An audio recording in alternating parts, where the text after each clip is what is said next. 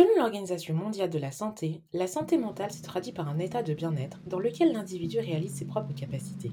Sur ce prioriser, nous allons décomposer ce thème à travers des conversations afin de comprendre comment des personnes issues de milieux différents définissent ce concept. Écoutez-nous tous les samedis à 15h et retrouvez-nous sur notre compte Instagram ce.prioriser.podcast. À très vite et en attendant, priorisez-vous.